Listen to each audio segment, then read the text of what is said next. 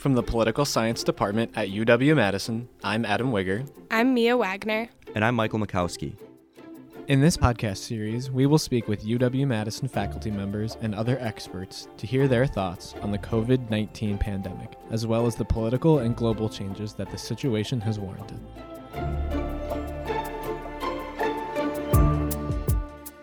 This is 1050 Bascom COVID 19.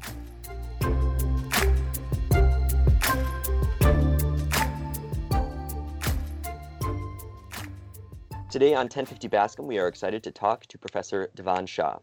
Professor Shah is the director of the Mass Communication Research Center and scientific director in the Center for Health Enhancement System Studies. Professor Shah's research focuses on communication influence on social judgments, civic and political engagement, and health support and behavior. All these areas engage so much of what we've been talking about and dealing with here in Wisconsin and around the world for the past several months. Thanks for being with us, Professor Shah, and let's dive right into it. Thanks for having me. Yeah. So yesterday, obviously, Wisconsin went to the polls despite the ongoing pandemic and warnings from officials and back and forth between the legislature, the courts, and uh, the administration here in Wisconsin. Uh, what's your take here on what happened, and what do you think it might mean going forward for future COVID nineteen elections? Um, I mean, I think it's it's pretty clear what we saw, both in terms of a session that was uh, uh, gavelled in and out in a matter of moments by the legislature, not willing to consider uh, uh an effort to, uh, you know, even consider a delay in the vote. the fact that Tony Evers, I think, was a bit indecisive and, and not maybe being as forceful about what authority he had or what the state health directorate had to uh, uh, stop the election on health grounds. Uh, and then the two decisions by our state Supreme Court and then the U.S. Supreme Court. The first, um, you know, essentially saying no, there is no opportunity to delay, and then the second by the Supreme Court saying no extended absentee period. And so I think what you're seeing across all of that is a lot of pure party line behavior that suggests there's a very concerted effort on the political right to limit voting because they think it's politically advantageous to do so. And I think we see the writing on the walls. And I think Democrats uh, and those who are concerned about uh, voting rights uh, being uh, reduced, especially for groups that don't have easy access to the polls, uh, should be deeply concerned about what this says about the coming election period. Yeah. Do you think that that kind of concerted effort by the GOP kind of came across uh, to voters and people, especially like this gained national attention. You know, CNN picked up the story of uh, Speaker of the Assembly Robin Vos in full personal protective equipment saying, like, oh, it's incredibly like you can go out and it's safe to go to the polls. Do you think that that came across to not just Wisconsin voters but to the national audience? Well, I think it did to both, and I'm, I'm I, don't think we'll know whether there was a political price to pay until you know, I think their calculus was if we make voting harder, and we just did a piece in Monkey Cage about this yesterday. Wisconsin data showing that who takes advantage of absentee voting, it tends to be more leaning Republican, more affluent, more white. Who tends to have the longer wait lines and and, and who tends to have the longer time to get to the polls? Uh, it's minority groups and and even uh, in some cases affluent affluent minorities. And so it's um, it's to me, uh, you know, when Robin Vos is there in full protective equipment, saying it's fine to to vote, and uh, uh, and at the same time, there's an understanding of who's going to have the greatest challenges and potentially put themselves at the greatest risk by going out into public to vote and exercise the democratic right. Yeah, I think the optics of that were terrible for the GOP. Again, whether there's a true political price to pay, America's memory on political uh, uh, controversies tends to be very short, short these days. We get whiplash from how frequently they occur. And so, um, Wisconsin's electorate, I do think, pays attention to some of this. And I think um, Wisconsin's been a bit of a bellwether. That's been our argument. We've done a very large Knight related project that's centered on the state of Wisconsin. And, you know, Kathy's and Kathy Cramer's involved in that, and uh, Lou Friedland, Mike Wagner, a bunch of different faculty. And I think what happens in Wisconsin tends to pretend what what happens in other parts of the country. It's a uh, it's a place, and and I think that coverage, you know, we've seen it when we had Act 10. I think we're seeing that now. Um, we'll see it around the the Democratic convention if it takes place virtually or literally in Milwaukee. Um, Wisconsin is going to be a centerpiece. It's going to be something that gets a lot of attention. I think there's reasons for that. I don't know if it will stay within the national consciousness. I, I hope it stays in the consciousness of the citizenry of the state of Wisconsin. So after Sanders um, announced that he's dropping out of the race this morning, um, now we know that Joe Biden will be the presidential nominee. Um, as you mentioned, um, even Biden mentioned that the uh, DNC convention may be virtual. What do you think the implications of a virtual convention would be on the presidential race and coverage of the presidential race? Well, I think it would be uh, it would be very devastating for the Democratic side. I think um, one of the reasons they chose Milwaukee is because Wisconsin's such a pivotal state. I think they need to uh, avoid the mistakes Hillary Clinton made not visiting Wisconsin or uh, attending to it as much as uh, maybe she should have or could have. Um, I think that's one of the reasons the DNC picked Wisconsin. And so having a, a, convention here would have been very mobilizing and I think uh, uh, important. Uh, I think a virtual convention will not have that same kind of impact. And so I think that's unfortunate. And just going off of what you were saying, on the flip side, if we were to have the convention in person, what would the moral implications of that be? You know, like putting people at risk, and how do you think that would play for Biden and for the DNC as a whole? I mean, I think it's. Um, I think the Democratic Party, uh, by and large, has taken a more uh, cautious approach. You see Democratic uh, politicians wearing masks more often. Uh, you you see these kinds of you know the social distancing mandates being put into place by Democratic governors earlier. Now they also tend to be in more populous states. You know I think if they were to suddenly not be consistent with that and take the risk of hosting a convention in the midst of an ongoing pandemic, I think that would be even more unfortunate and potentially more of a liability. I don't think it's, a, it's kind of a no-win scenario. It's very difficult to know what to do in this kind of circumstance, given the optics on either side are going to be terrible. The momentum issue, um, I think, is certainly going to be reduced by virtual convention, but there's also, as you said, the, the worry that hosting a convention, as we just had an election, uh, um, could be something that uh, is actually uh, uh creating opportunities for vectors of the disease. And um, I think it'll be about where we are in August. So we know that you work in media and messaging. Um, we also hear that you worked in advertising before grad school. Um, if you were managing Biden's campaign right now, what would you suggest that he do to cut through all the noise of media coverage, especially Trump's daily press briefings that uh, tend to garner a lot of attention? I think he needs to be offering a, a daily address uh, or offering a very serious kind of um, uh, focused address that would be uh, something uh, akin to what the Queen of England did. Um, and I know a lot of people looked at that speech and thought, my goodness, the Queen of England. If there's a moment where you can kind of cut through the clutter, I think that was an example of it. Um, the I think the challenge is also that, you know, Trump makes great news. When Trump does the foibles at the press conference and they cover it, uh, it gets lots of clicks. And uh, journalists are now trained to write news that generates uh, metrics and they get rewarded for it. They get rewarded for the number of comments out of their stories. They get rewarded for all of those kind of perverse indicators of what news has become. And I think that's maybe one of the most unfortunate parts of this particular legacy of, you know, I don't think Biden's going to be able to cut through the noise easily. Um, you know, he's not as interesting a story as the the daily carnivalesque features of a Trump press conference. Um, and I think that makes it particularly hard for him. Um, again, a serious. I think the other thing that's hurting Biden is he makes a lot of off the cuff statements that come off as very ham handed, and then they get repeated and go viral instead. and so that's not helping him either. And so I, I, think there needs to be a real concerted messaging effort within the Biden campaign. I have not seen it come to fruition. Frankly, it's uh, it's been. For a front runner campaign, it's been one of the most awkwardly run campaigns I've seen. He's literally gotten to the nomination um, by momentum and name recognition, um, not really through uh, uh, any concerted effort on his own. I think COVID 19 pushed him to the finish line. Great. Sort of switching gears a little bit to talk about social media and partisanship around the COVID 19 virus. It's interesting to see how the partisan divide is landing on this as well and how different politicians are talking about it and politics in general versus the health community. So maybe we can start with social media and misinformation.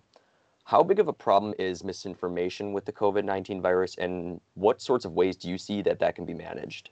We can all offer our, our impressions of how important misinformation is. I'll, I'll give you a maybe a more tangible indicator. Um, the state of Wisconsin came to a, the, the group of us who work in the Center for Health Enhancement System Studies and asked us to develop an app to help support the state response to COVID 19. And that state response involves colonels and majors in the military. It involves uh, uh, uh, uh, people in the Department of Health Services. It involves the state epidemiologist. And it involves university faculty and staff working on trying to address this through creating a system that both addresses misinformation and provides social support. Um, that's how important misinformation in this context is. It's life or death, right?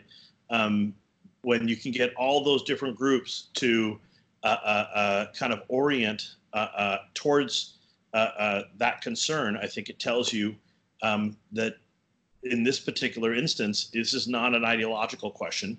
that misinformation is deadly dangerous. Now, the sad part is it's become ideological. It's become something that we've seen um, you know Fox News personalities. We've seen uh, our president share either incomplete information, misinformation. I don't want to say disinformation. I don't think they were acts, you know, purposely trying to mislead, though I think there may be some lawsuits that test that. Uh, um, and and it's you know we're at a point where one part of the political spectrum, especially its its media system, um, felt the need to support the president's claims and in the process may have misinformed the public and violated a public trust, which is that journalists should tell you what's going on and tell you the truth. Um, and and and suddenly, you know, there's we've had a lot of debates in the press about what is truth or how we navigate that. Um, suddenly, we have an instance where the misinformation uh, uh, uh, aspects the, the the they reveal uh, life and death consequences in in real time, and so it's it's one of those. It's not like climate change we have to wait 30 years to see what happens. We're seeing it.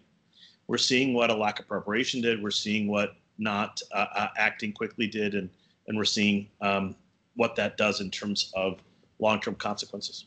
So you mentioned um, the different yeah. ways mis- misinformation was being spread, how it sometimes infiltrates into more reputable or more national news sources. Do you think the media polarization and the presentation of the reality of the COVID 19 virus has changed over the last couple of weeks? And what sort of evidence do you see it moving in either way?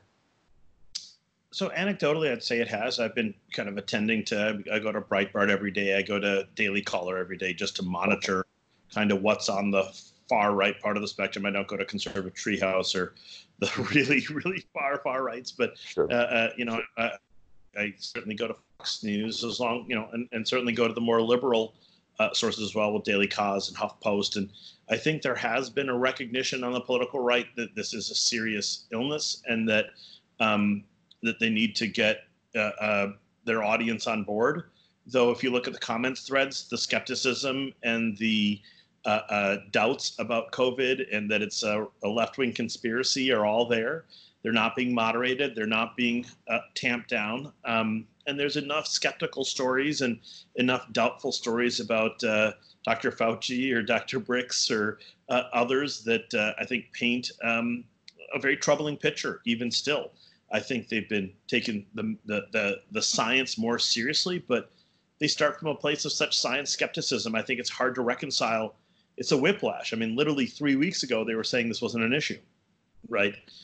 and there's now you know lots and lots of viral video floating around with Sean Hannity and, and Laura Ingraham and person after person on Fox News and Rush Limbaugh and radio personalities essentially uh, uh, saying this is the flu, this is nothing, this is no big deal, we have it beat, um, and parroting a lot of what was coming out of the administration, and uh, and I think what you're seeing is a nexus of influence there, where one felt the need to support the other, and I'd like to know where that cycle of influence starts. I don't know if it starts on Fox in the morning or on the Hannity show or in the White House. Sometimes it's hard to realize who's making policy, uh, um, but I think the the reality is that while there's been some movement, I think there's still enough skepticism that you're still seeing in public opinion polling more doubt on the political right than on the political left about the seriousness of the COVID 19 threat.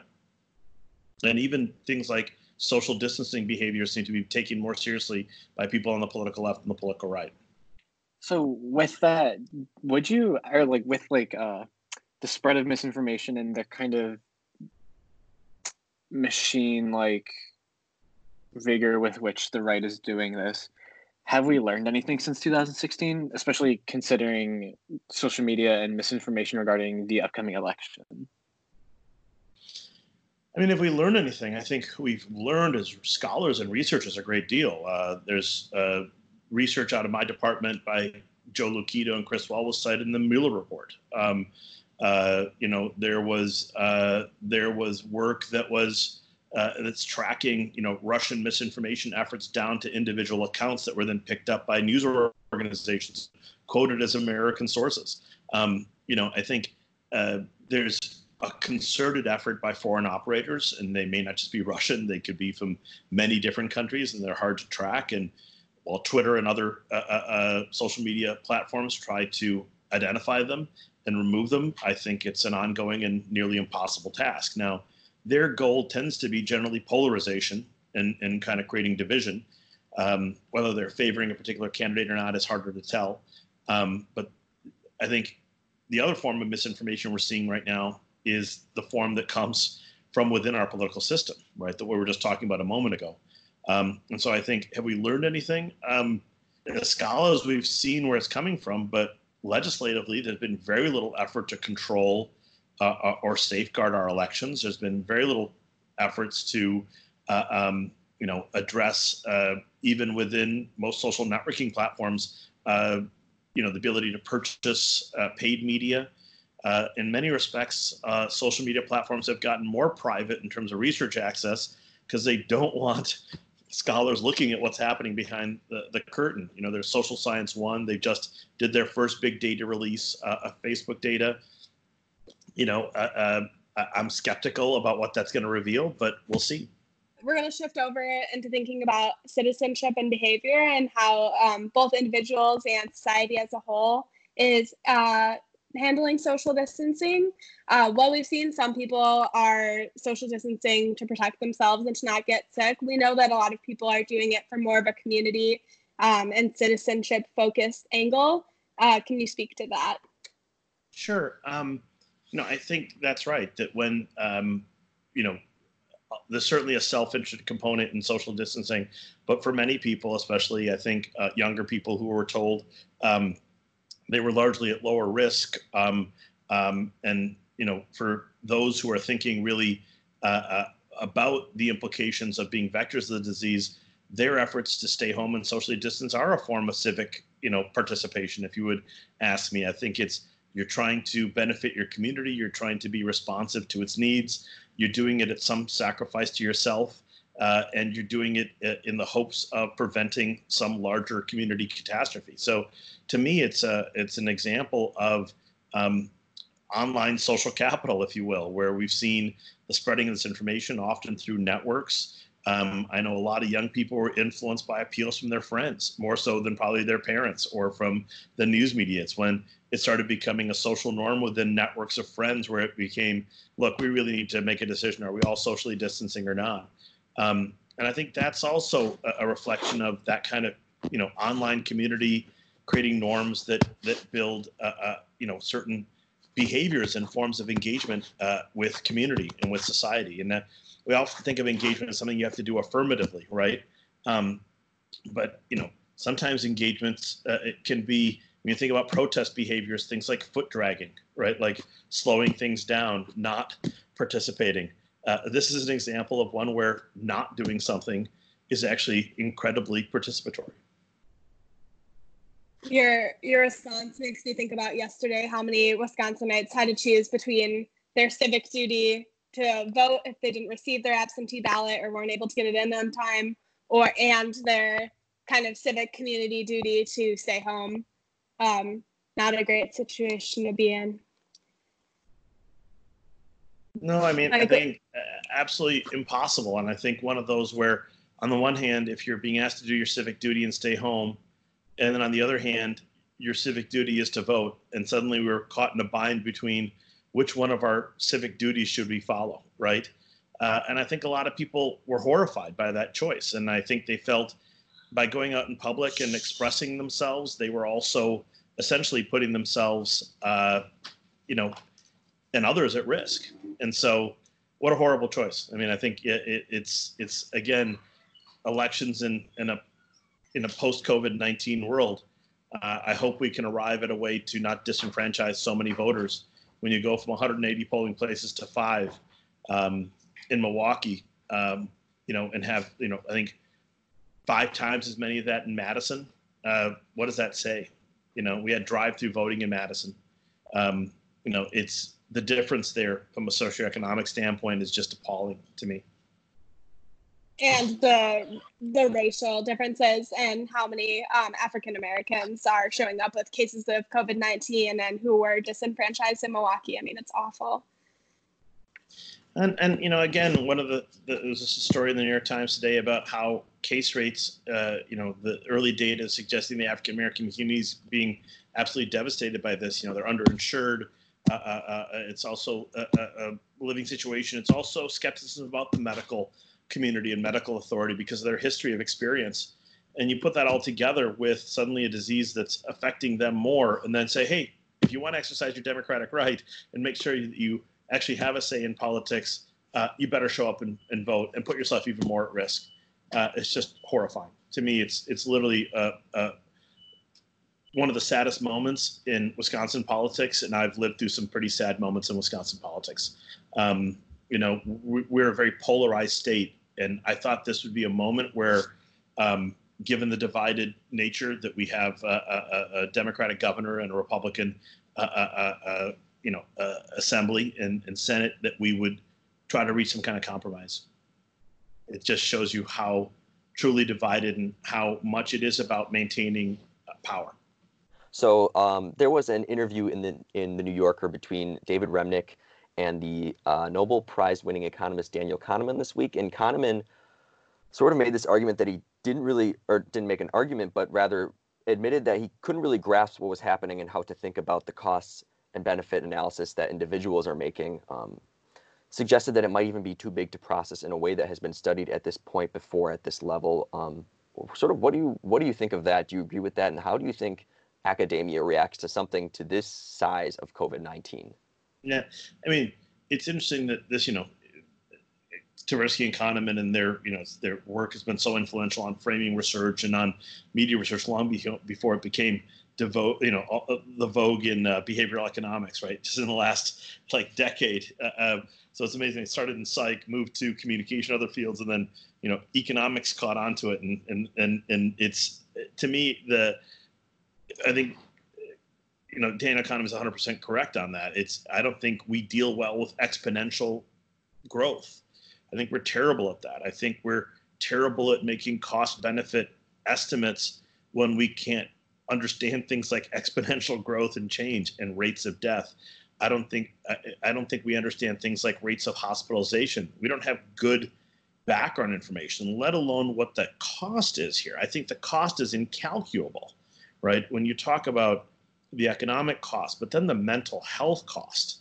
Uh, uh, what is this going to do to families? What is this going to do to educational systems? How many kids are going to get left behind um, that aren't going to be able to make up this while other kids essentially have parents who are able to dedicate the attention and energy and so the gaps increase not decrease um, what's going to happen to communities that are more versus less resilient what are going to happen to communities that are devastated by this what's going to happen to detroit or, or new orleans or, or new york for that matter right um, and and I, I you know to me um, it's very hard for us to make any kinds of estimates about that. And I think in some respects, that same set of questions and challenges have paralyzed our government. You know, uh, uh, they're humans too, right? They're dealing with incomplete information and trying to operate and make decisions in real time. And it's it's I think it's nearly impossible to understand, um, you know, how one thing is going to affect another and the kind of negative externalities that one produces while you're trying to hopefully limit others. And uh, I think it's we're not geared for this. We're not built for this, right? Um, mm-hmm. The paper I keep going back to is, uh, and the keynote I think is the is the Bill Gates one, which is you know we will have another pandemic. Be ready for it, right? I mean, it was more it was what we could have done before than what we can do now. Now it's, it's we're operating in in the flow of the event. Yeah. And uh, and it's it's it's very hard to um, you're in a you're in a moving river, right? Right. We're not able to plan our entry. That's Right, not where it's- we are anymore. It's constant reaction. And it's constant reaction. It's constant reaction with incomplete information. Yeah. and and bad instrumentation right? And and and and so it's a set of problems that are that are eclipsing one another to obscure what it is you're trying to see. Um, and and as a result part of what we need is time right? We need more testing. We need we need uh, uh, testing for antibodies. We need uh, uh, masks and supplies. We need ventilators and protective equipment. We need all of it at once. At the same time we're trying to shut down the economy. We're trying to maintain supply lines. We're i mean it's this is logistically it's insanity right? And so again when you when they shut down airport travel for a week after 9-11 it was like oh my gosh what have we done to the what, what this is it's gonna be two months three months of this? Hmm longer globally? I mean we're officially i think we're in a recession uh, uh, by most economic estimates. Whether we're heading for a great recession or a depression is the next question. Um, you know how resilient is the economy in the aftermath of this?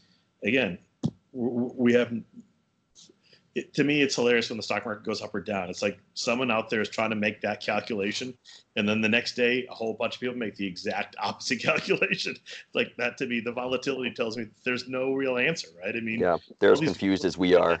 in risk can't figure out what the risk estimate is. I mean, that's what futures markets are. They're risk estimates. Uh, uh, and no one can figure out the risk estimate. So if, if the people who are, have billions of dollars on the line and trillions of dollars on the line can't, don't ask me. yeah. Um, when we talk about that too, trying to connect it to our conversation before about misinformation, how do you think like misinformation does in this environment of uncertainty? I'm sure that has a difference in the way that flows and how people react to it. So how do you how does like the government or the media claim authority on something in a time with so much uncertainty like now?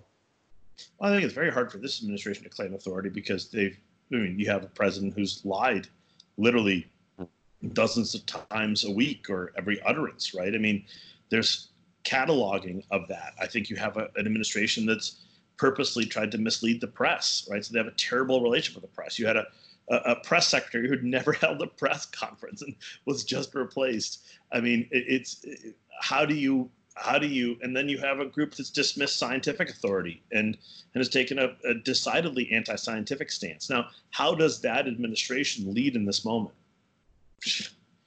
You know it's it's literally almost impossible to imagine how do you bring those same people back to the table. And and thank goodness for people like dr fauci and dr Birx and i know that a lot of people are giving them a hard time for working with the administrators thank god they're willing to right? I mean to me it's it's we have to have sensible people at the table who are policy and science driven because so many people uh, uh, you know in the white house and you know uh, who are deciding policy right now are not. And so um, you know that to me is the the most unfortunate feature of this is we have an administration that's it, it's going to be very hard for them to hold an authoritative position say things with credibility especially when you have uh, a president who's quite openly promoting things that the scientific community remains uncertain about. When you know, a president who's trying to actively rewrite his own history about this in real time and using briefings that are supposed to be scientific in nature essentially as campaign events. Um, it's absolutely inappropriate. And yet the press will co- cover it and parrot it because it makes good TV, right? And they won't stay for the part that's the real science because what they really want to report on is Trump's foibles.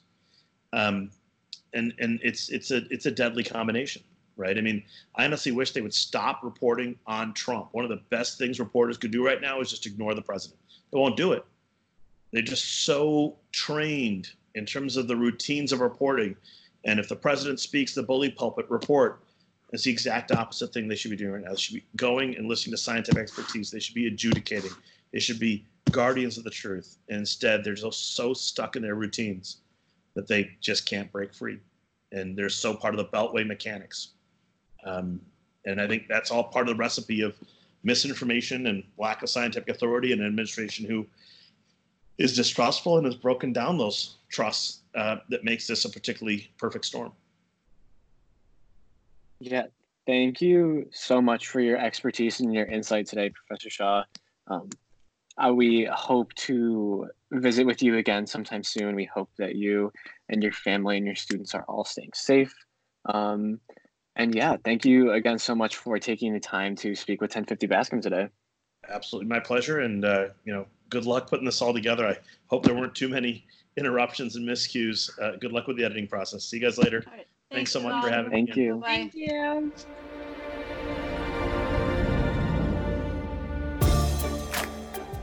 For more information regarding the podcast, please visit polysci.wisc.edu and search for 1050 Bascom. For more information on the university's policies and responses to the pandemic, please visit covid19.wisc.edu.